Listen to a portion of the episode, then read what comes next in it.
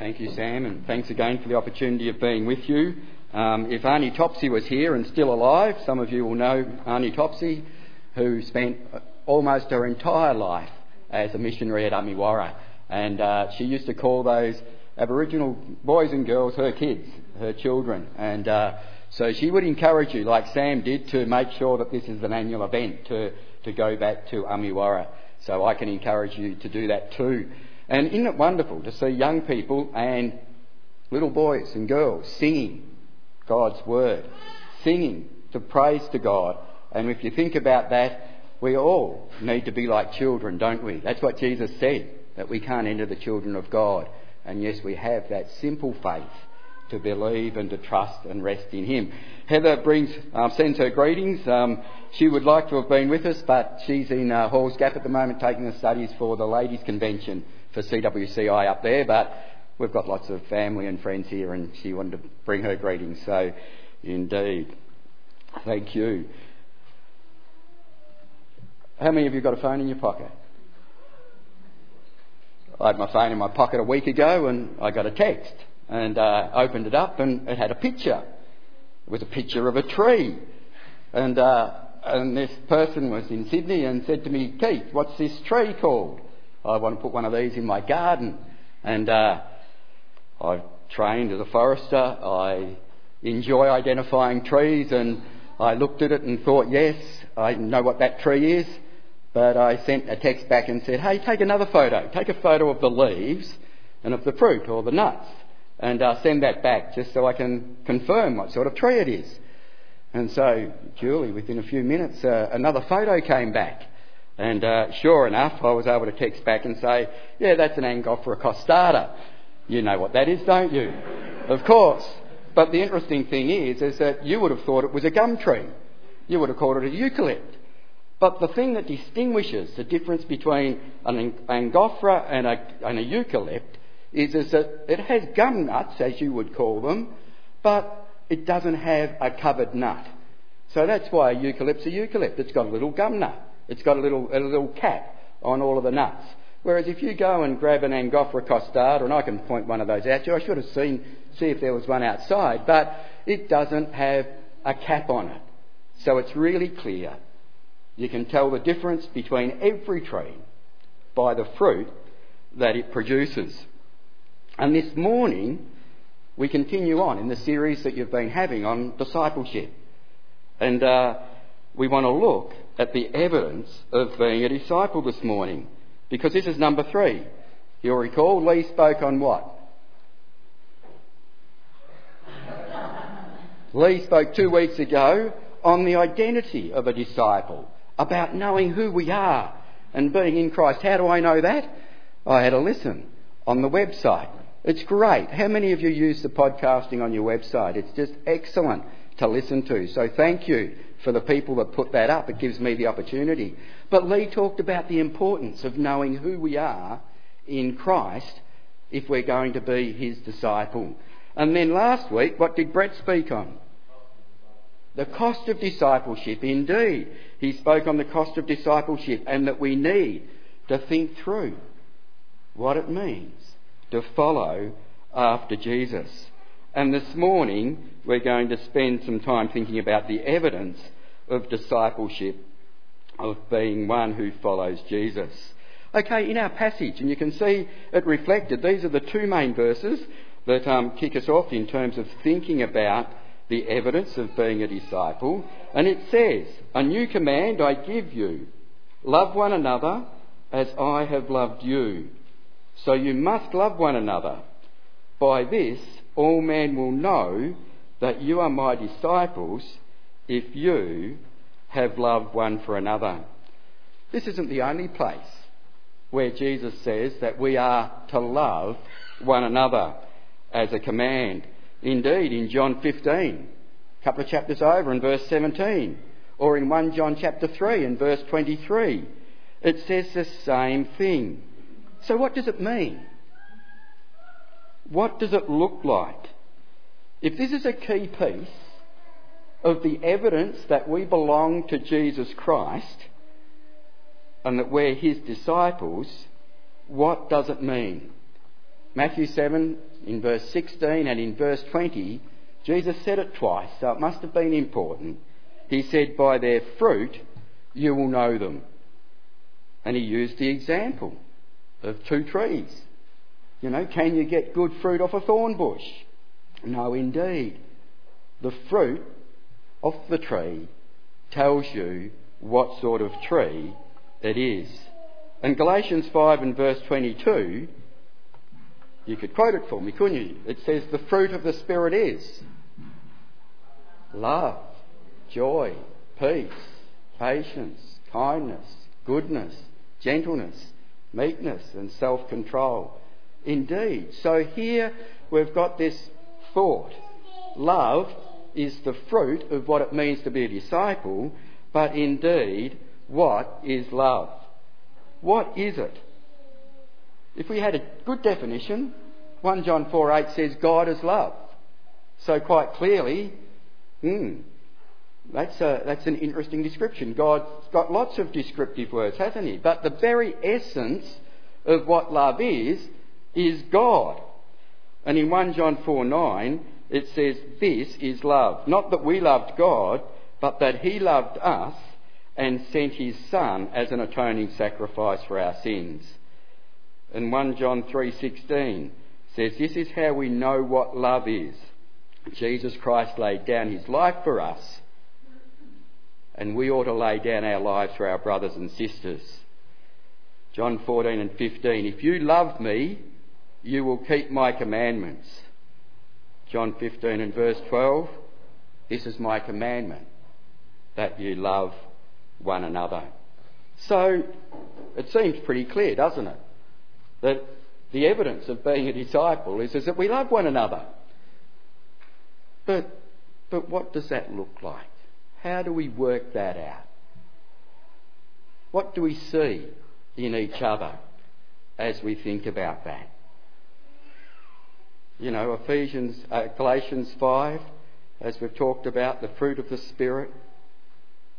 And if you go to 1 Corinthians chapter 13, I don't know whether you've ever compared verses 4 to 8 with Galatians 5, 22 to 25. But it is really interesting that the fruit of the Spirit almost matches up perfectly with the descriptors of love that come from 1 Corinthians chapter 13. In love is kind, love is patient, love doesn't envy, those things together. So we know them, but are these things evident in our lives? Just let's step back one. What's a disciple? What is a disciple? We've been hearing about it for the last couple of weeks. I want you to remember three things. If you only remember three things, this morning, these are the things that I want you to remember. A disciple is one who follows. A disciple is one who follows someone. Secondly, a disciple is one who learns from, who is taught by. A disciple is one who learns from. And thirdly, a disciple is one who imitates models, copies, as it were, his or her master. And so if you think about this, in Jesus' day, a rabbi would get a band of followers together and they would go and actually live together and they would follow him around. And they would sit together and while they were walking, they would talk and they would be taught. They would learn from him. And then you could always tell whose students belonged to which rabbi because they copied him. They imitated him. They used the same sorts of stories. They believed the same sorts of things. They spoke in the same sorts of ways. Indeed, they imitated him. And so, if we're disciples of Jesus Christ, these are three things that should be evident in our lives. We're to follow, where to learn from, and where to imitate. So, indeed, following, learning, and imitating. If we're going to follow, I wanted to take the verse that Brett talked about last week It says, If anyone will come after me, he must deny himself, take up his cross, and follow me. And I think Brett outlined it pretty well last week. We think that we can be a disciple without counting the cost. The definition of a disciple means that we can't be. What we are, I'm not quite sure. But if we're not counting the cost, and if we're not denying ourselves, and if we're not following after Jesus, then we're not a disciple. We might be someone who believes in Him and knows about Him, but if we're genuinely a disciple of Jesus Christ, it means that we will have begun. We will have joined His band. We will have attached ourselves to following after Him. It's interesting, isn't it, that I was reading something on Facebook just a couple of weeks ago, and it was about footprints. And we know about footprints, don't we? That there's the time you look and you see in the picture that there's two footprints walking side by side, and then there's a gap, only one set of footprints, and then there's uh, two footprints working along together.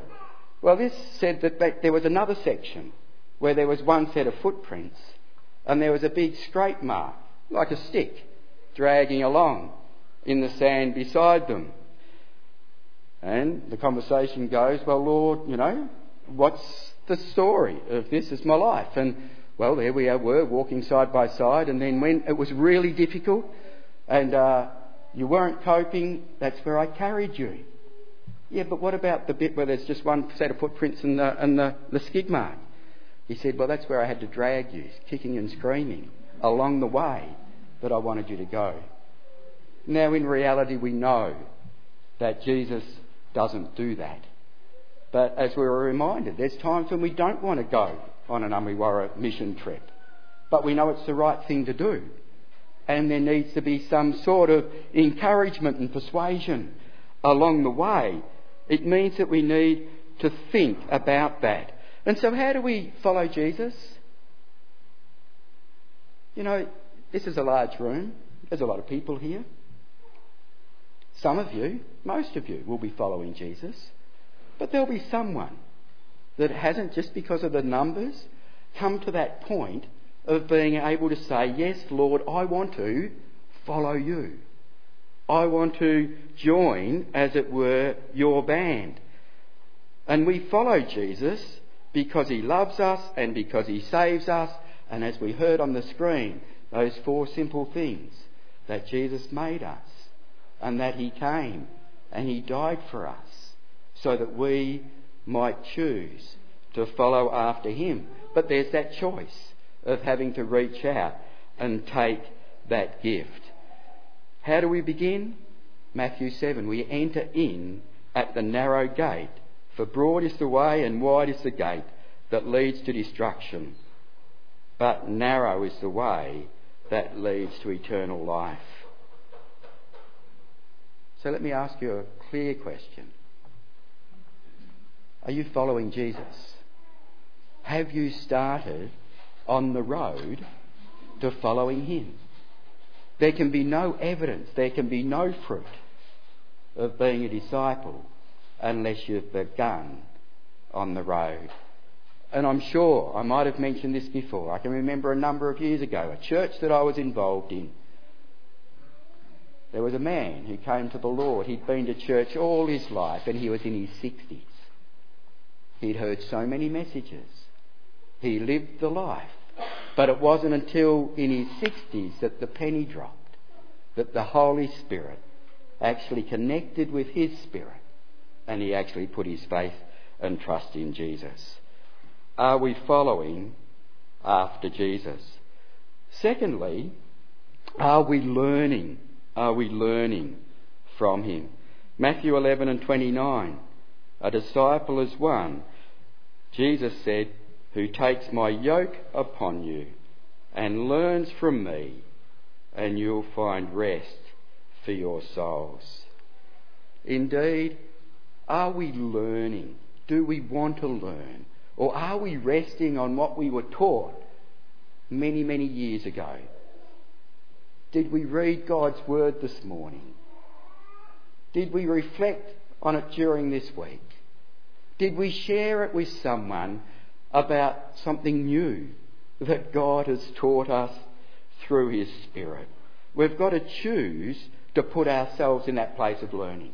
We've got to choose to walk along the way with Him and hear Him talk to us, of sitting down and having those conversations. And Graham reminded us this morning that what we're doing is we're considering Jesus. That's what learning is. In verse 3 of Hebrews chapter 12, consider Jesus, who endured such opposition from sinful man. Why? So that we won't be discouraged and that we won't lose heart and we won't give up. Are you tempted to give up this morning? You really didn't want to come to church this morning? You just wonder sometimes, what really is it all about? Does it really make a difference in my life? Or am I just enjoying the fellowship and being part of a good club? That it's just great, but it's not genuinely what I'm really about. I'd much rather be learning Taekwondo or being at the gym or doing something else. You see, if we're committed to something, we'll learn all there is about it. With my brother in law, I spent time installing in the roof. You can see a bump, but anyhow, it's all healed now, but um, of putting central heating in the ceiling of the home. But I have read the instruction manual and the installation directions from cover to cover so that I understand really clearly how that system works. And I know now. You see, God has given us His work, His word, for us to know what we're to do and how we're to live for Him. And Lee reminded us two weeks ago that we need to remember who we are. And the only way that we do that remembering is we get together and we reflect and we remember and we recall and we read and we talk about it. And those memories get built on so that we know just who we actually are. You know, the psalmist in Psalm 119 and verse 97 said this. I wonder whether you can say this. Listen to it with me. I love your law. I meditate on it day and night. I meditate on it day and night. I meditate on it all day long. You know, if we want to know about someone, we study their writings, don't we? We might listen to their actions, or we might listen to what they say, and we uh, look at their actions. You know, Jesus as the Son of God, as the Word of God, actually quoted the Word of God to Satan, didn't he? Remember in that battle that was there, the temptation of Jesus, that he actually quoted God's Word. He applied it in his battle for temptation. You know, what's so important about learning is that it's cognitive, that, that is, we engage with it and so that we understand something new and then we choose to put it into practice. No learning can take place without that cognition, without that recognition, without that learning and being put into practice. You see, and so Jesus said in Matthew 7 and 24, Whoever listens to my words and puts them into practice is like a what? A house built on the rock that when the winds come and the storms come and the difficulties of life, the actual house stands. How are we going in our lives at the moment? We've had a great time at Amiwara. And there are times in our lives, isn't there, when life is a real joy in following after Jesus. But Jesus also said in Matthew, in John uh, chapter 15, that if you follow me, you're going to have persecution and you're going to have trouble. And he said, just remember that a servant's not greater than the master. So if I've had trouble, you know, you're going to have trouble too. And there will be situations that you've actually experienced or experiencing. How are you standing up underneath it as a disciple of Jesus Christ? Can I tell you that you won't stand up very well unless you actually study God's Word and know it and apply it. You know, Paul said in 2 Timothy 2:15 to study to show yourself approved unto God. I've got a computer just like you. Well, it's actually an iPad. And it's funny when you're writing things out that all of a sudden, you know, you'll check a word to respell it, you know, it says spelling, and, it, and it'll give you an option, or it'll have next to it, learn. Do you have that on yours?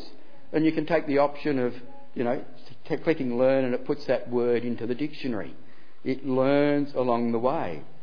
I wonder how we're going. Do we have a learn button or a learn button to push that says that yes, we're experiencing this, and yes, thank you, Lord, learn. I've learned something. And I can now put it in to my kit bag and I can understand that something different has now happened for me. I'm sure many of you are involved in a Bible study, but if you're not, can I encourage you to be? Let's have a show of hands. How many of you actually weekly are involved in a Bible study with someone where you're actually reading the Word, answering some questions, and, um, and then sharing that together? How many of you? Yeah? Fortnightly? Fortnightly? Yeah? So there's quite a few of us, which is great. But there's a lot that aren't. But what's really important is, is that if this is important to us, if we are going to show that we're disciples of Jesus Christ, we have to learn from God's Word. You know, how many of you meet for a coffee every week? You know, I have lots of cups of coffee, but I don't know at this point that I have a deliberate cup of coffee where I talk about what I'm learning from God's Word. I have plenty of work meetings over a coffee to talk through things, but I was thinking about this and saying, that's something we could do, isn't it? How hard would that to be that just one coffee that we have during the week, we all have several a day, I'm sure, maybe, but to actually say, yep, we'll get together for a cup of coffee just to talk about what we've been learning from God's Word.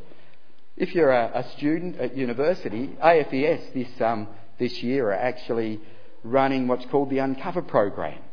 And they've actually got little printed New Testament uh, uh, copies of the Gospel of Luke, and they're encouraging all of their students to get together um, with someone who isn't a believer just to read God's Word together. There's lots of helps, lots of websites, lots of other things, and you know those sorts of things that uh, make it, I suppose, attractive from a technology point of view. But essentially, it's about getting people to read the Word of God. Can I ask you, are you following? Have you joined the band? Are you learning? And we should be able to identify at least something each week, something new that we've learned. And finally, the a disciple is one who imitates. It's interesting. The context of these verses, that by this everyone will know that you're my disciples, is in chapter 13 chapter 13 is in the upper room. Chapter 13 is when Jesus is preparing to go to the cross. Chapter 13 is when he says, This is my greatest achievement because it says, Now is the Son of Man glorified. Sure, he was when he was raised from the dead, but he was glorified when he was lifted up on the cross. His glorification. And so he says, as I've loved you, you've got to love me, or you've got to love each other. And here he showed them an illustration, didn't he, at the start of chapter 13? He got down and he washed their feet. And he said, If I, as your teacher and master, wash your feet, you should wash one another's feet. So, what does that look like for you? I don't think it means to actually wash each other's feet. I know that sometimes, you know, church services have actually done that, or there's been, you know, a significant event and you might have been part of one of those and that's been very meaningful. But bluntly, that's not what it means, is it? To literally wash each other's feet. But what does it actually mean? In 1 John 3:16, it goes on a little bit further about saying Jesus laid down his life for us and it says this: If anyone has material possessions and sees his brother in need but has no pity on him, how can the love of God be in him? Boy, that's challenging, isn't it? I've got some resources. Do I see a brother or a sister in need? Am I prepared to help them? Am I prepared to share some of that hard earned cash with them? Or is it only after I've been able to do all the things that I do? It's interesting. We're all being encouraged to give, aren't we, to the disaster in Kathmandu? How many of us are giving till it hurts? Maybe we've given something, but is it just like the change out of the pocket? Or is it something that's significant? And I'm not saying that we've got to give to there, but what I am saying is that God's Word says that if we've got resources that we can help our brothers and sisters, and we're challenged to do that and we don't do it, bluntly, John says the love of God isn't in us. So the evidence of being a disciple is not there. Now that's a hard word, isn't it? Because in the Western world, we're pretty independent in the way that we manage our resources. Dear children, let us not love with word or tongue, but with actions and in truth. No, indeed. What we're to do is to produce the fruit of the Spirit. And it looks like it's got clothes on. Colossians 3 and verse 12. Therefore, as God, as God's chosen people, holy and dearly loved, Clothe yourselves with compassion, kindness, humility, gentleness, and patience. Bear with each other and forgive one another if any of you has a grievance against someone. Forgive as the Lord forgave you. And over all these virtues, put on love, which binds them all together in perfect unity. Ladies, I'm sure the men did too. When you got up this morning, you opened the wardrobe, didn't you? and you put on some clothes. And you didn't just throw on what first came in, did you? Without telling tales, I mean, I usually can put on one set of clothes at the start of the day, and that's what I'm going to wear. But I don't know. I notice that um, my partner, my wife, can actually go in and come out and say, no, no, no, this isn't right, and I'll put something else on, and do that two or three times. I wonder, I wonder if when we get up in the morning that we go to our wardrobe and we choose deliberately to say, I need to put on forgiveness. I need today, because of what I'm going to be involved in, I need to put on compassion. Or because of what I'm involved in today, I know there's going to be that difficult situation with that other person that I don't get on with, that I'm going to need patience. And so I select out and put on patience. You see, and then all of a sudden we look at each other, don't we? And the things that we're wearing make a statement about us. Some people even go to the extent, don't they, of tattoos are a really popular thing nowadays to make a statement that they have permanently on there that they want people to know about them. Something that's important, someone that's important, whatever that might be. You see, if we are disciples of Jesus Christ, the clothes that we wear, figuratively, will demonstrate to others that we are followers of Jesus Christ. What's your wardrobe like? Have you cleaned it out for winter? Put all the summer clothes away? And got all? Oh, and you need to buy one or two new things because you need a new jacket to go with that? I wonder if you wouldn't mind.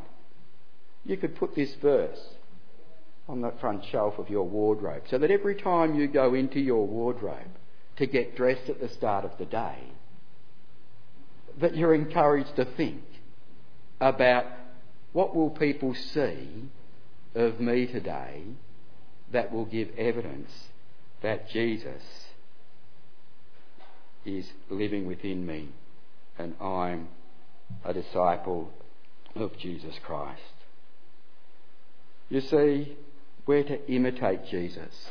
I had the opportunity of studying overseas at a Bible college, and I remember having a great lecturer. Really enjoyed him, learnt a lot from him, and I can remember within the first six months after coming back, I went to a lecture that was given when I was living in Bendigo at the time, and I went to this lecture um, that was being given by a, uh, a local person who was from the BCV here, presenting on Daniel. And Heather was with me, and we sat through that lecture and really were encouraged and challenged and enjoyed it. But at the end of the lecture, we looked at each other and we said, Who does he remind you of?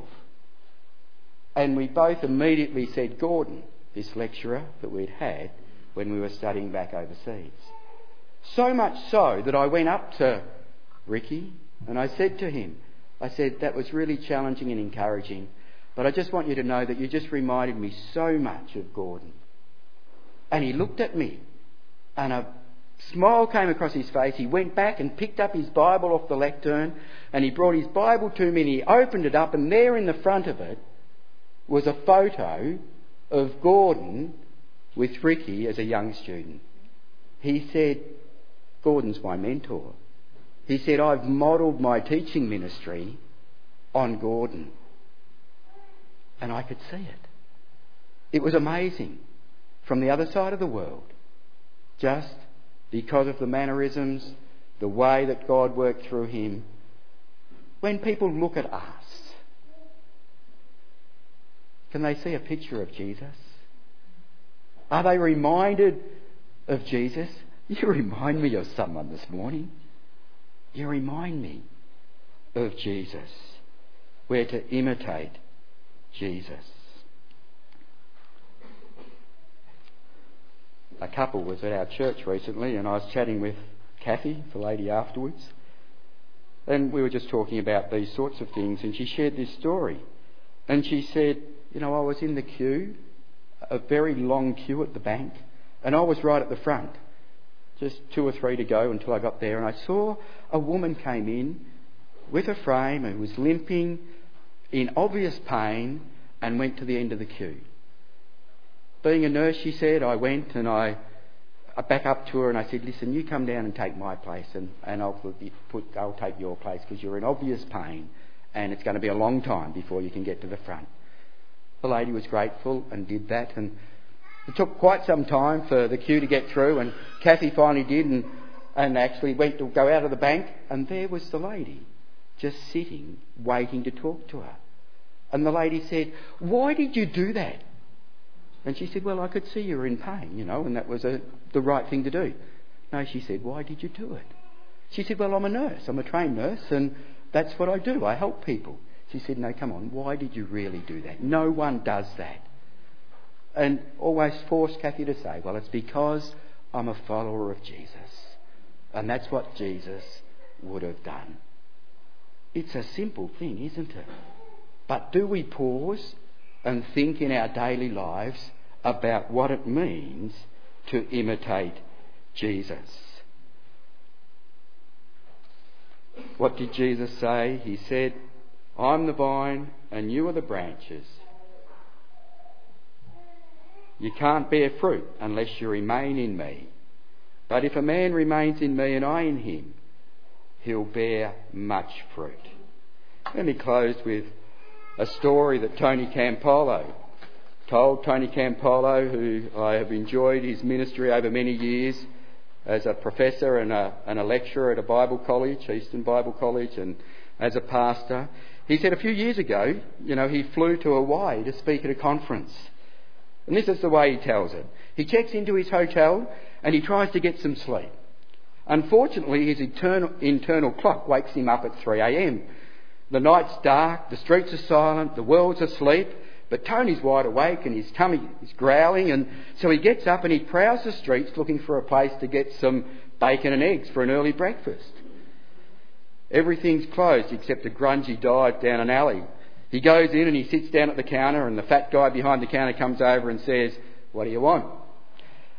Well, Tony isn't so hungry anymore, so eyeing some donuts under a plastic cover, he says, I'll have a donut and black coffee. As he sits there, munching his donut and sipping his coffee at 3.30am in the morning, in, work, in walk eight or nine provocative, loud prostitutes just finished their night's work.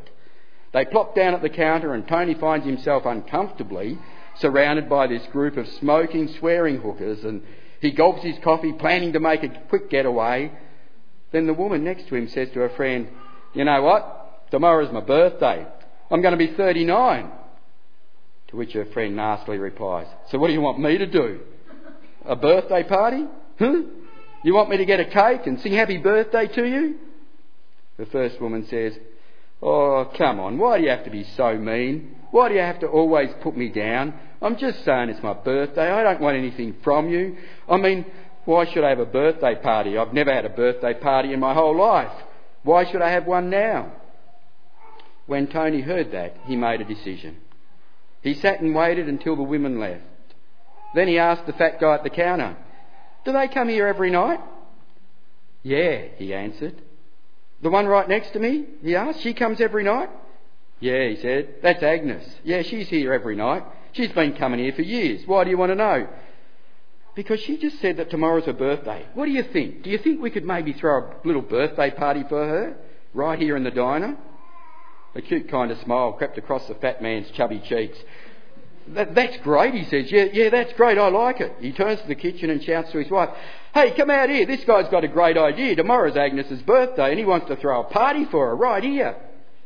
His wife comes out. That's terrific, she says. You know, Agnes is really nice. She's always trying to help other people and nobody does anything nice for her. So they make their plans. Tony says he'll be back at 2.30am the next morning with some decorations and the man, whose name turns out to be Harry, says he'll make a cake. At 2.30 the next morning, Tony's back. He's got some crepe paper and the other decorations and a sign made of big pieces of cardboard that say, Happy birthday, Agnes. And they decorate the place from one end to the other, get it looking great.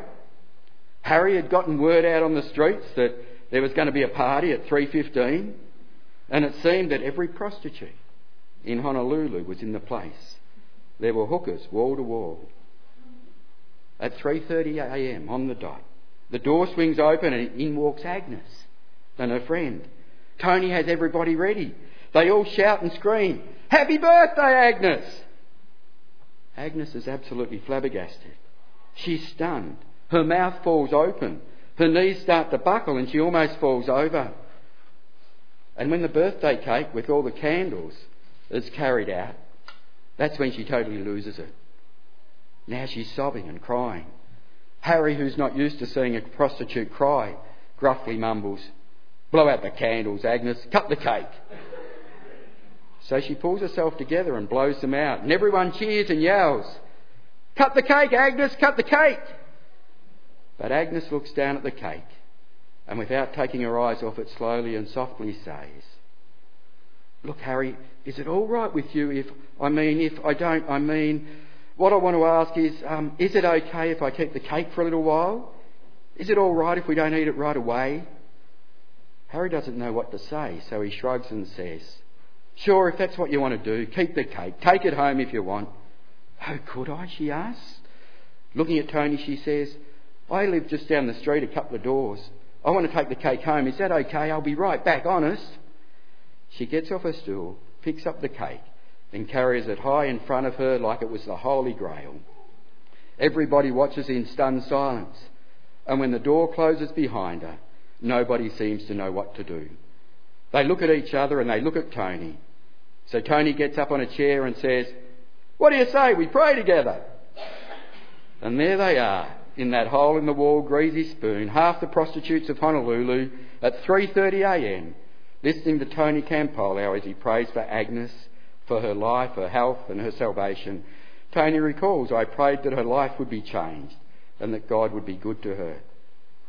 When he's finished, Harry leans over with a trace of hostility in his voice. He says, Hey, you never told me you was a preacher.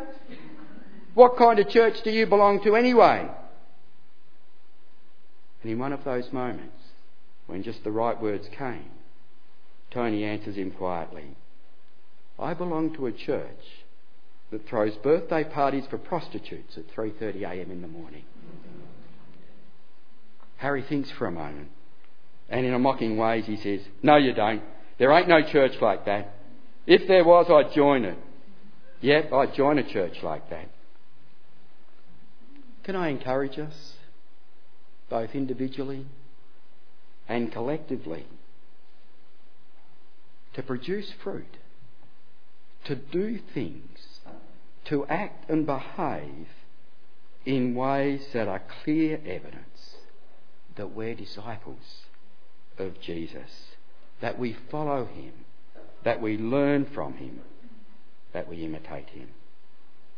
Thanks for your patience. Heavenly Father, we thank you indeed for your word, and we thank you that Jesus showed us what love really was, that it was to the ultimate, that he gave his life for us. Father, challenge us, each one of us, and as a church, to act and to behave in ways that clearly show to others that your love is at work in our lives. Father, this week, help us to choose to clothe ourselves in those attitudes and those actions and those responses that show people that we are disciples of Jesus. Amen.